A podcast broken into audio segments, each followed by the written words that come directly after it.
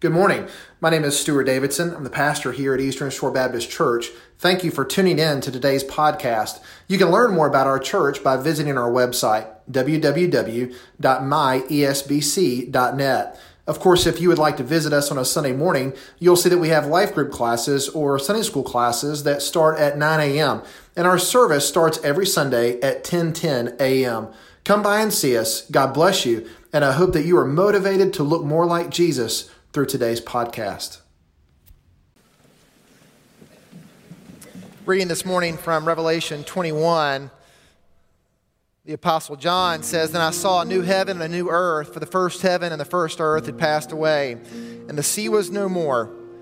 And I saw the holy city, New Jerusalem, coming down out of heaven from God, prepared as a bride adorned for her husband. And I heard a loud voice from the throne saying, Behold, the dwelling place of God is with man he will dwell with them, and they will be his people, and God himself will be with them as their God. He will wipe away every tear from their eyes, and death shall be no more. Neither shall there be mourning, nor crying, nor pain any more, for the former things have passed away. And he who is seated on the throne said, Behold, I am making all things new. And he also said, Write this down, for these words are trustworthy and true. And he said to me, It is done. I am the Alpha and the Omega, the beginning and the end. To the thirsty, I will give from the spring of water of life without payment. The one who conquers will have this heritage, and I will be his God, and he will be my son. Would you bow your heads with me this morning? Lord Jesus, we are thanking we are thanking you that you are continually doing new things. Lord, as we stand at the precipice of a, of a brand new year, Lord, we are excited about what will come our way. Lord, we know that in any new year we're going to face hardship and trial and struggle. We know, Lord, that, that there will be death and darkness waiting for us. But Lord, we know and we have full confidence that you are there with us, that we need not fear, that we need not worry, because God, you are in our midst. Lord, you have promised us that you will not leave us, you will not forsake us, that God, you will stand with us when we are struggling. Lord Jesus, today we look forward to this new year where you're doing new things. We have expectant hearts because, Lord, we know that you are going to do great works in our personal lives. We pray, Lord, for blessing in our marriages. We pray, pray for new blessing over our children. We pray for new blessings at our workplace. We pray, Father, for blessing here at our church. And Lord, not just at our church, but Lord, of all the churches that surround us, we lift those churches up to you as well and ask, Lord, for a mighty revival to take place here on the eastern shore. Father, we pray that, Lord, as the world seems so uncertain, that, Lord, we know that we can go to your word with confidence. Lord, your word has not changed, it will never change. And that, Lord, we can stand on it, even when it's not popular, even when it's difficult, God. We know that your word speaks truth. We know that your word speaks love. And Lord, we know that your word offers us a foundational platform in a world filled with shifting sands. Lord God, today we thank you that uh, we are surrounded by this concept that we can leave the past behind. Lord, just this morning we woke up to a, a brand new day, and we get to do that every 24 hours, a reminder of newness Lord, we have a brand new year that we're celebrating. Again, a reminder of newness. Lord, we look now, as we have gone through Christmas, we look now towards Easter. And Lord, we are excited because we are again reminded that death is defeated and the grave has been overcome and that Jesus is alive. Father, today, fill us with your spirit, fill us with your presence. Lord, as we look towards this new year, Lord, we pray that you will reveal to us direction and that you will give to us clarity and that we will take the path, Lord, that is narrow instead of the path that is broad and leads to destruction. Lord, I pray that as we have asked for you to bless us, that Father, we would be a blessing to you and to others. Lord, remind us each new day that we have a mighty mission field, that we are to go and speak your love, your truth, your gospel, Lord, to anyone who bears your image. Lord, I pray that you will allow this service to be encouraging, uplifting, convicting, and that, Lord, you will be pleased with it. Lord, join us now as we worship you, and we pray this in your holy name. Amen. Our only hope is in the power of the cross. Amen. Would you stand and sing with us?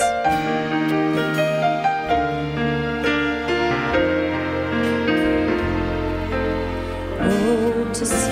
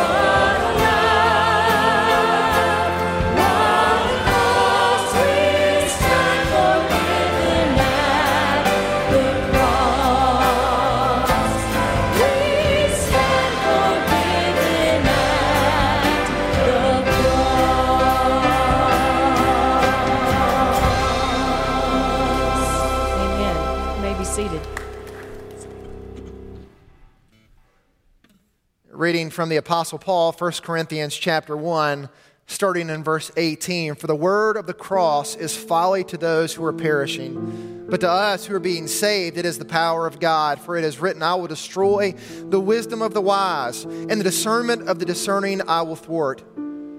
Where is the one who is wise? Where is the scribe? Where is the debater of this age? Has not God made the foolish? The wisdom of the world?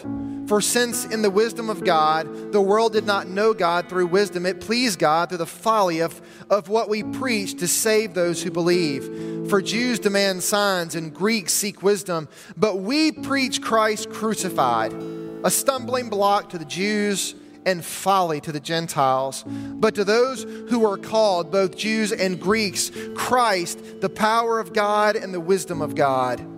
For the foolishness of God is wiser than men, and the weakness of God is stronger than men. God bless the reading of his word.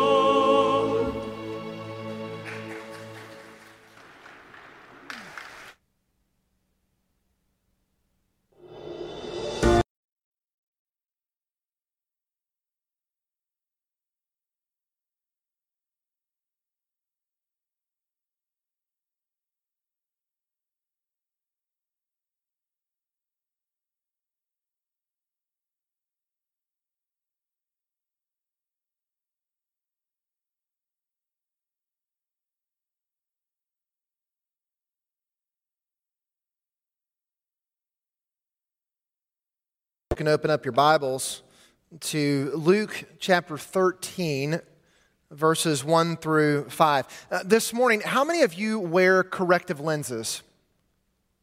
How many of you wear glasses? How many of you wear contacts? Very good. I, am a contact wearer myself. Uh, I, bet that uh, probably many of you probably had uh, corrective vision surgery before. The, the laser vision, yeah, those are, that's pretty neat. I've never had that done. I'd like to have that done one day. Do you remember the very first time you put on glasses? Do you remember the very first time you put on glasses and what a life changing uh, event that was for you? I remember the very first time I wore glasses. I was in third grade, and at the time, I had absolutely no idea that I could not see. That's the problem as you get a little bit older and you have no, you know, you put, you put on glasses for the very first time. I had no idea that I was actually blind until I wore glasses. I can remember the very first time that I put them on. I, I remember my doctor told me that my vision in one eye was 2300 and in the other eye it was 2400 legally i was blind blind and still am by the way. My teacher my third grade teacher told my parents that it appeared that, uh, that i was not seeing clearly, and so she suggested that I go to the doctor to be fitted for glasses. And uh, uh, obviously, as a third grader, I was very much against A, going to the doctor, and B, going to get glasses. Why? Because kids are mean. I don't know if you know that. Kids can be really mean. And when you're in third grade, the last thing that you want to do is to do anything that would set you apart or make you different. And wearing glasses back in the 1980s would have done that. My glasses, oh my goodness, there have been incredible advancement in glasses. My glasses in 1980 made my eyes look like bug eyes. They were so thick that my eyes were big if you looked right at me. I, I was sort of a cartoon character, I suppose. So I went to the doctor, I did all the tests, and I had lenses placed on my face for the very first time. And for me, it was like an entire new world opened up for me. A brand new world. I could see. I had no idea how blind I was. I had no idea of the darkness that I was living in as a little third grade kid. And it hit me suddenly, it hit me suddenly that I never ever wanted to go back to the way I was seeing the world. I never wanted to go back to seeing the way that I had previously seen the world without glasses. Now, as a third grader, clearly I was afraid of what people would say. Uh, again, no third grader wants to stand out or be different. And yet, I didn't want to be blind. And as afraid as I was about going back to school and, and having kids make fun of me because of my Coke bottle glasses, I, as afraid as I was, I desired to see clearly more than that fear. No way, no how would I go back to the days of being blind no matter what anybody else said? I was seeing 2020, 2020. Imagine going 2300, 2400 in one moment, into the next moment, seeing 2020 for the first time. It was a completely wonderful event. It hit me on New Year's Day that we were exiting 2019. By the way, I, I, still catch myself when I'm writing checks. I still catch myself writing like weird years like 2004. Do y'all ever do that? 1997. I mean, it, I, I, I, get lost on these years. They seem to roll by. I've, I've been told as I get older that the years really fly by. My kids say that time moves too slow, and I'm saying no, time's moving fine, just as it is. But I, I noticed that as we were exiting 2019, that we were heading into 2020. I thought about the significance of this year and resolved that 2020 would be the year that we, I, should see things more clearly.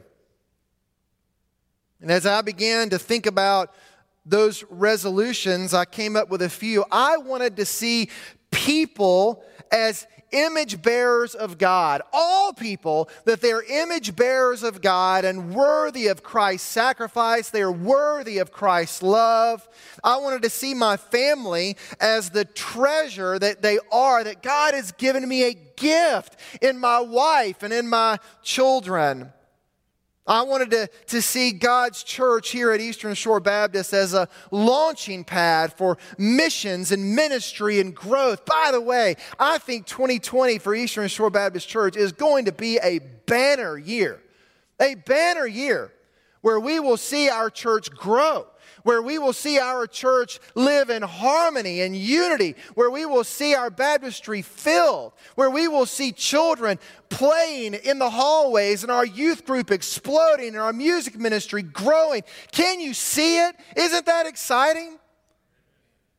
Oh, I think 2020 here at Eastern Shore Baptist Church is going to be phenomenal. And I'm excited to see what God is going to do in women's ministry and men's ministry, in, in, in the sowing servants, and our missions. Oh my goodness, we're going to go all around the world, and yet we're also going to go around the block letting people know about Christ.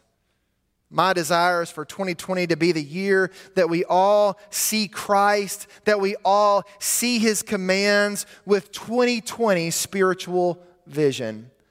And this morning, I want you to circle. You're not going to fill in, but circle where you think you are today. Are you blind as a bat spiritually, or are you eagle eyed? Is your vision, is it obstructed? Is it cloudy? Is it fuzzy? Is it tunneled? Or are you seeing things really the way God would have you to see them? Oh, I'll be honest with you, sometimes I even struggle with my vision. None of us in this room is perfect, and we're not always going to see eye to eye. We're certainly not going to always see things clearly. Uh, but I resolve here today that I want to see things the way God wants me to see it. With the decisions that I make, I want to ask the question God, is that the direction you want me to go? I want to filter my answers through God's word instead of Stuart's emotions. I pray that you'll join me in that. So, grade your spiritual vision. Are you blind as a bat or are you eagle eyed? So, before we jump into Luke chapter 13, I want to give you a little bit of a context. As we conclude with Luke chapter 12, Jesus, I remind you, is talking to his followers. He's teaching them, he's instructing them. At the beginning of Luke 12, Jesus warns his disciples against the, the teachings of the Pharisees. And he, uh, he follows some of these statements against the Pharisees, and, and yet he settles into some really practical elements, practical applications uh, for his followers. He addresses worry, he addresses fear, he addresses anxiety. By the way, all of those three things, those are things that we deal with right now, today. When you walk outside the doors of Eastern Shore Baptist Church, you're going to be faced with fear, with worry, with anxiety, with trouble. Those things are waiting for us, and Jesus wants to help us with those things. He also teaches us how we are to deal with conflict and how we are to resolve issues with brothers and sisters. And as we transition into chapter 13, uh, Jesus discusses the issue of repentance. And friends, let me say this here and now. In order to see things Jesus' way, in order to see clearly his direction for us, we must repent. We must repent. If you want to see 2020 and 2020, then we have to repent from the sins of 2019. And so this morning, let's take a moment and read from Luke chapter 13, verses 1 through 5. Now, I'm going to stop here as we read to kind of explain some of the things that might be going on because it can be a little bit confusing. So, in verse 1 of Luke 13, it says, There were some present. Now, do me a favor, underline, highlight, circle the word present. There were some that were present at that very time, at that very time who told him about the Galileans whose blood Pilate mingled with their sacrifices. Now, what in the world? What an interesting first verse of Luke 13. What does that even mean? Well, the passage that we're reading this morning, it refers to two different events that were familiar with the ancient audience, but has lost the context on where we are today. We don't exactly know what is being discussed here, but we know that they're two separate events. And so Luke gives us some insights into two different tragedies. The first one is sort of a, a grisly mention of Pilate's mingling the blood of Galileans w- with sacrifices. It appears that there was a massacre of Galileans who were traveling through Jerusalem, and Pilate had these Galileans murdered and executed within the temple a brutal time. And the massacre was so graphic, it was so bad, that as the priests made sacrifices for the atonement of sin of the Jews, that the Galileans were so brutally murdered that their blood spilled out in the temple and mingled with the blood of sacrifices. What we would call that today is state sanctioned terrorism. State sanctioned terrorism terrorism from Rome against Galileans and more specifically Jews themselves. Now, what we don't know is why Pilate did this. We have no idea why Pilate did this. However, this is the first mention of Pontius Pilate that we have here in Luke. Now, his name is going to circulate back around when we come to where Jesus stands before Pilate the reason why Luke includes this, uh, this event is so that we, as the readers, we as believers today, will understand just how bloodthirsty Pontius Pilate really was. He was not above murdering worshipers as they came into the temple. Pontius Pilate was a very evil person. And so we transition from verse 1, where we hear about this first act, and then we come to verse 2. And he answered them, this is Jesus speaking, Do you think that these Galileans were worse sinners than all the other Galileans because they suffered in this way? No, I tell you, but unless you repent, you will all likewise perish. Now, Jesus again tells us about the second event in verse 4. Or those 18 on whom the tower of Siloam fell and killed. Do you think that they were worse offenders than the others who lived in Jerusalem? So again, Jesus is coming back on the second calamity and so Jesus has heard the story of Pontius Pilate, a state sanctioned terrorist activity. And now Jesus is talking about a natural calamity, which also led to the loss of life. Some 18 people had their lives snuffed out when the Tower of Siloam fell. And both kinds of these events, lead us to realize how precarious our existence is. Jesus implies that the victims in both cases didn't do anything wrong, nothing that would cause their demise. He characterizes life as haphazard, hard, nasty, brutish, and short. And in the blink of an eye, it could all be gone.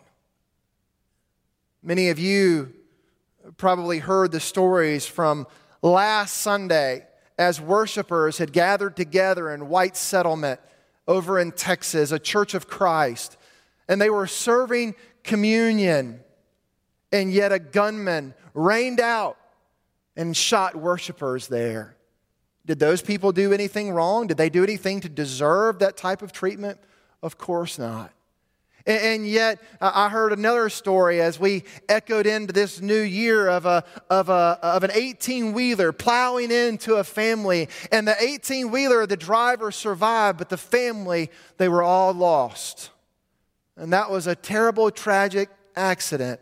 Did those people deserve that? Of course not. And yet, life brings these sort of things about. Although these events might have allowed Jesus to have an opportunity to defend God against charges of mismanaging the universe, he doesn't go that route. By the way, that's what we always ask God, why? Why did you allow those things to happen? God, why did you allow Pontius Pilate to kill Galileans as they were worshiping uh, in the synagogue, mingling their blood with sacrifices? God, why did you allow the tower to fall down, killing more than a dozen people? Yet Jesus doesn't take a moment to try to address those issues. Jesus only implies that we can't equate tragedy with divine punishment. Sin doesn't make atrocities come, they come. And likewise, as tragedy visits us because of a fallen world, blessings come in a similar manner. Just because you're blessed, or at least what we would say is worldly blessed, financially blessed, materially blessed, doesn't necessarily mean that you're living right. Oh, friends, we know lots of people whose lives are outside of the boundaries of God, and yet they are materialistically blessed. This leads to Jesus' last statement in verse 5. He says, No, I tell you, but unless you repent, you will all likewise perish. What Jesus again is saying here is that, folks, it doesn't matter how you go, we're all going to the same place. We are all, at some point in our lives, going to look at death in the eye. No matter if, you if your life is snuffed out because of a bad building code, or, or if your life is snuffed out suddenly, unexpectedly from the hands of a murderer, or if we die naturally of old age, we are all looking at death. And what Jesus is saying is don't worry so much about the manner in which your death arrives, be more worried about how you've prepared for death when it comes. So, Jesus is telling us that we must repent. So, uh, Jesus gives us some instructions here to see in 2020 and 2020. Uh, so, uh, some ways that we can start our year and, and, some ways that we can see things in a much more spiritually clear way. So, the first one is this the Roman numeral one, fill in this blank, be ready. Parenthetically, there out by the side, I have it written as be present. Be ready, be present, be in the moment. Be where your feet are, as some coaches will say. Again, in verse 1, there were some present at that very time who told him about the Galileans whose blood Pilate had mingled with their sacrifices. Scripture tells us, by the way, that there were those who were present there with Jesus. And friends, have you ever met someone who was present but not really present? Have you ever met somebody who was present but not really present.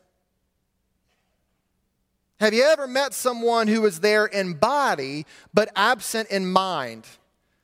I have met many people that are like that, and I'll be honest with you, I am very guilty of that. I'm very guilty of that. I'm present, but not really present. Uh, here you have a group of people and they're talking about the news, which we do even today, right? There's not a lot of difference between us and them. They were talking about the news, the tragedies of the world, the darkness of the world, and we do the exact same thing here. Excuse me. Questions like, "Hey, did you hear about what? Uh, did you hear about what Pilate did? Well, he he uh, he massacred a bunch of people at church." And then another guy, he comes up and and he says, Hey, did, did you hear about the tower in Jerusalem? That it, it killed 18 people, it collapsed, and 18 people died. That's incredible. Meanwhile, as they're talking about the news, Jesus is standing in their midst, waiting for them to turn their attention from the issues of the day to the God that's standing in their midst. Bad things happen, terrible things happen, awful things. Again, you just saw in church uh, uh, in White Settlement, Texas, they were attacked. The killer opened fire on an innocent congregation. It was terrible, awful. It would be so easy, by the way, for that church to shut its doors. It would be easy for them to take a week off, and yet that is not what they did. Jesus' work needed to be done. People needed to hear the gospel. One of the victims that the killer shot was serving communion. He was in the back corner, back in this area. And he was standing there with a communion tray, and the killer shot him dead as he was passing out the elements. And yet his daughter got on national television. And instead of condemning the killer, do you know what she did? She lifted high the Savior. Instead of talking about the t- terrible tragedy that had befallen her own father, instead of grieving in that moment and expressing such anger and disillusionment and discouragement. How can God let such a terrible thing happen in His own church when they're doing communion? How can this happen? No, no, no. Instead, she talked all about Jesus. And she told people their need, their ultimate need in life is Christ. Friends, let me tell you, she used that tragic circumstance of her father's death to be a witness for Christ. It's so easy to focus on the horrible things of the world, and it's so easy to miss the central truth that Jesus is alive, that Jesus is in control, and that Jesus knows our pain. And friends, you'll see here this morning that these people were present, but they weren't present with Jesus. They were distracted. They had taken their eyes off him and they were worrying about things that were completely out of their control. They were worried about uh, state sanctioned terrorism. They were worried about natural calamity befalling them. Instead, Jesus is in their very midst.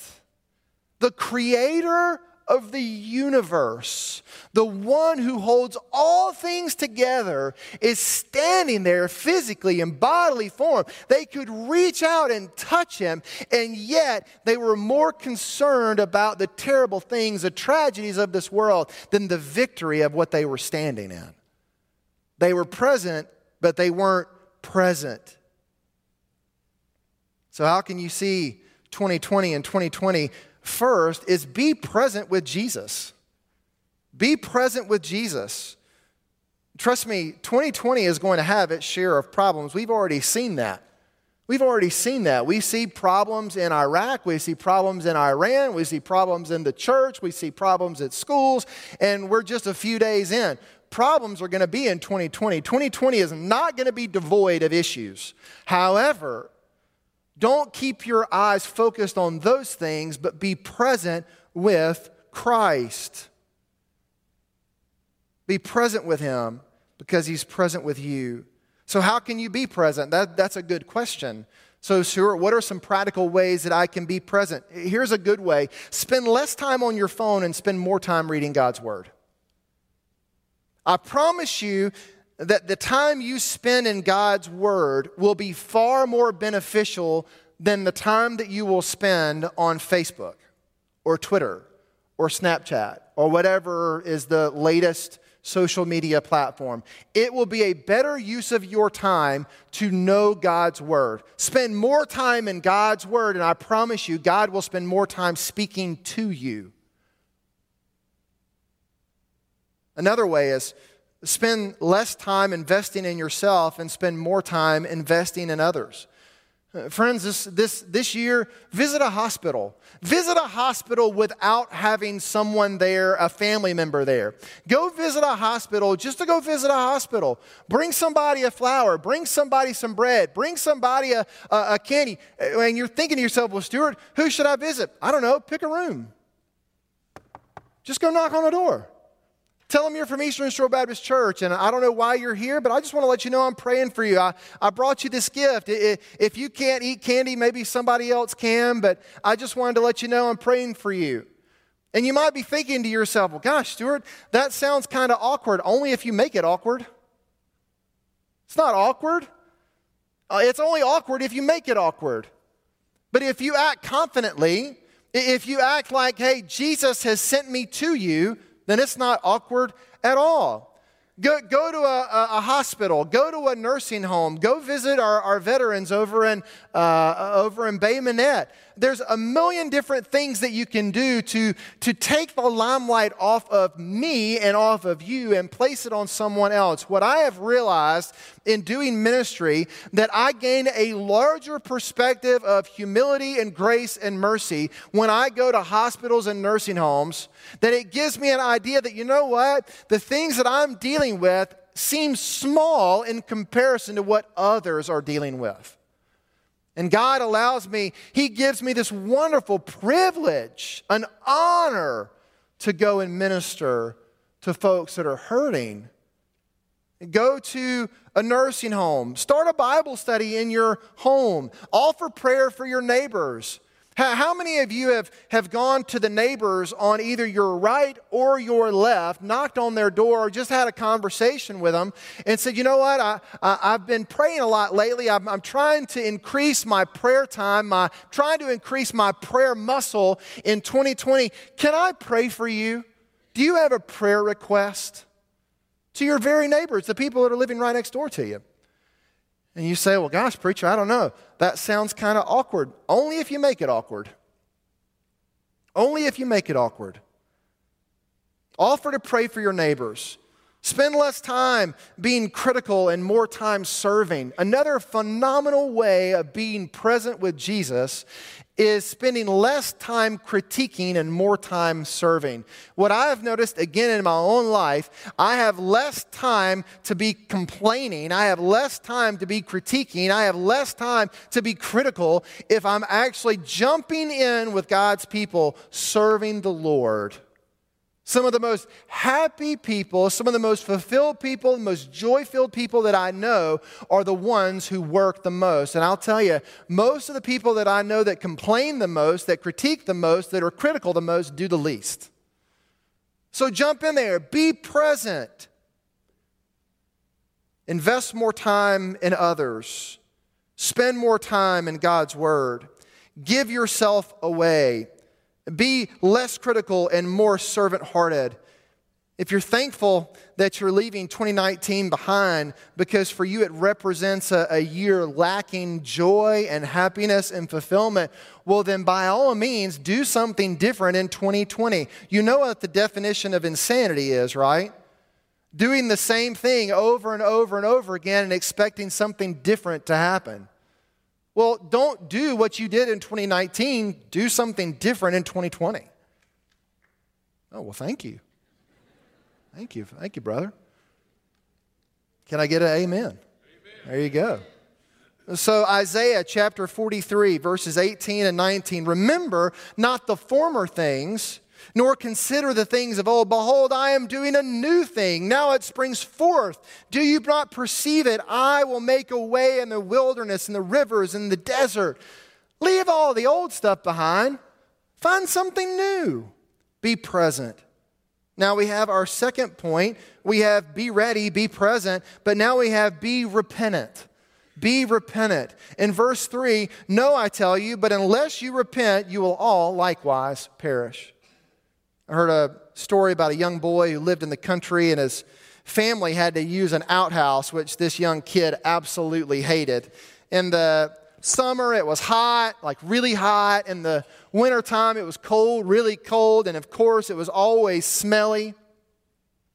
The outhouse was located near the creek.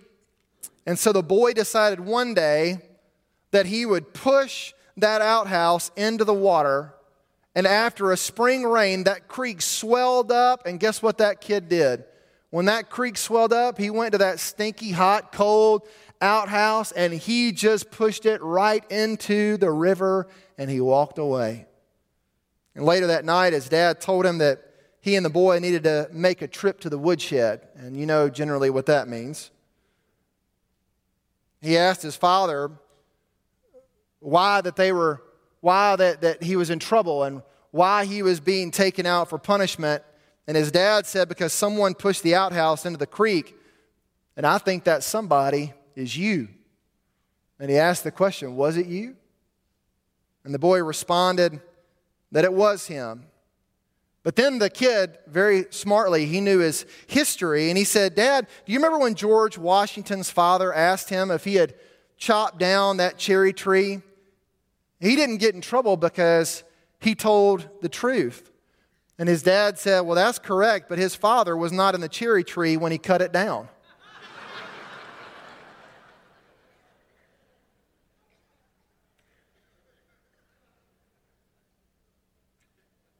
By the way, I, I admire I admire the kid for being honest. I admire a person when they're honest with their father.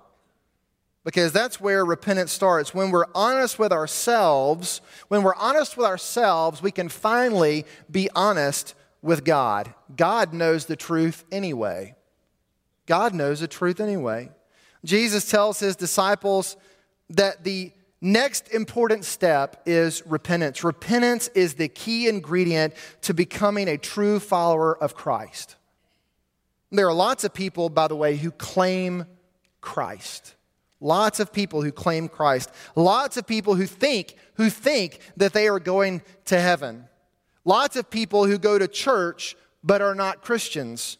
Lots of people who are Christian in name only, but not in deed, not in obedience. They are neither obedient and they have never repented in their former way of living. So, what does it mean to repent? Well, the Greek word that is being used here is a, is a word by the uh, title of metaneo. It, it's where we get our English word of metamorphosis. It, it's this idea of changing. When you read the original Greek text, it means to change one's mind.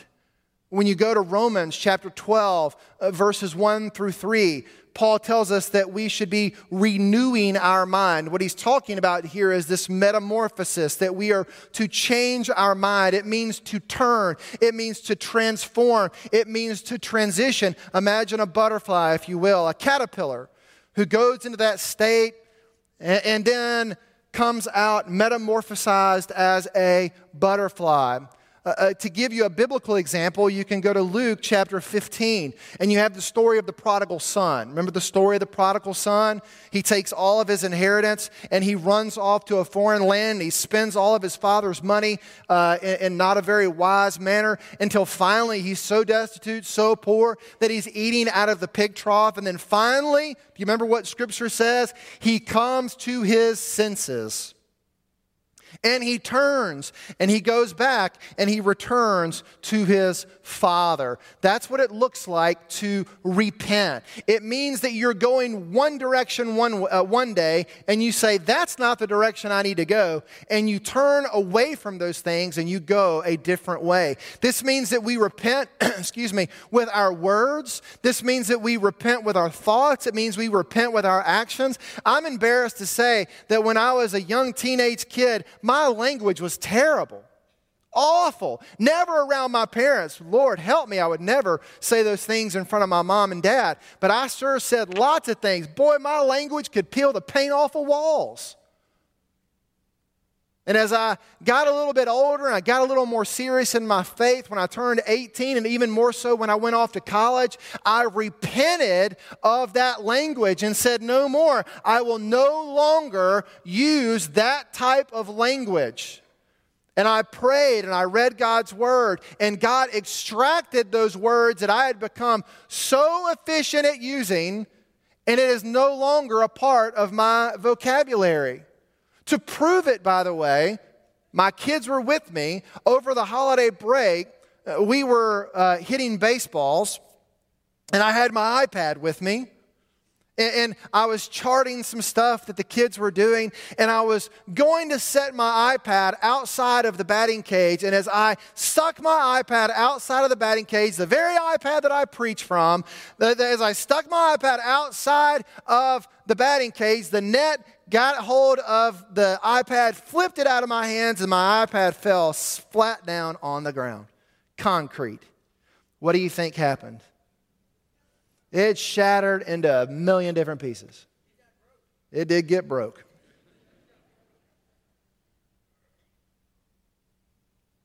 It, broke.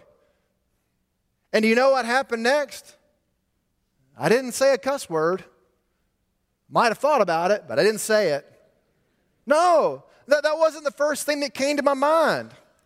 Uh, that wasn't the first word that came out. Why? Because God had extracted that because I had repented of that behavior a long, long time ago. And friend, you can repent as well. If I can do it, a weak person like myself, if a weak human man can do it, then Lord have mercy. Some of you are spiritual giants and you can do it so easily. You, maybe you need to repent of an attitude. Maybe you need to repent uh, uh, of some things that you've said or some things that you've done, maybe some hurtful behavior, maybe hurtful behavior you've even done to yourself. Maybe you've not hurt anybody else, but you're hurting yourself. There's all types of repenting. By the way, repentance is mentioned throughout the Gospels.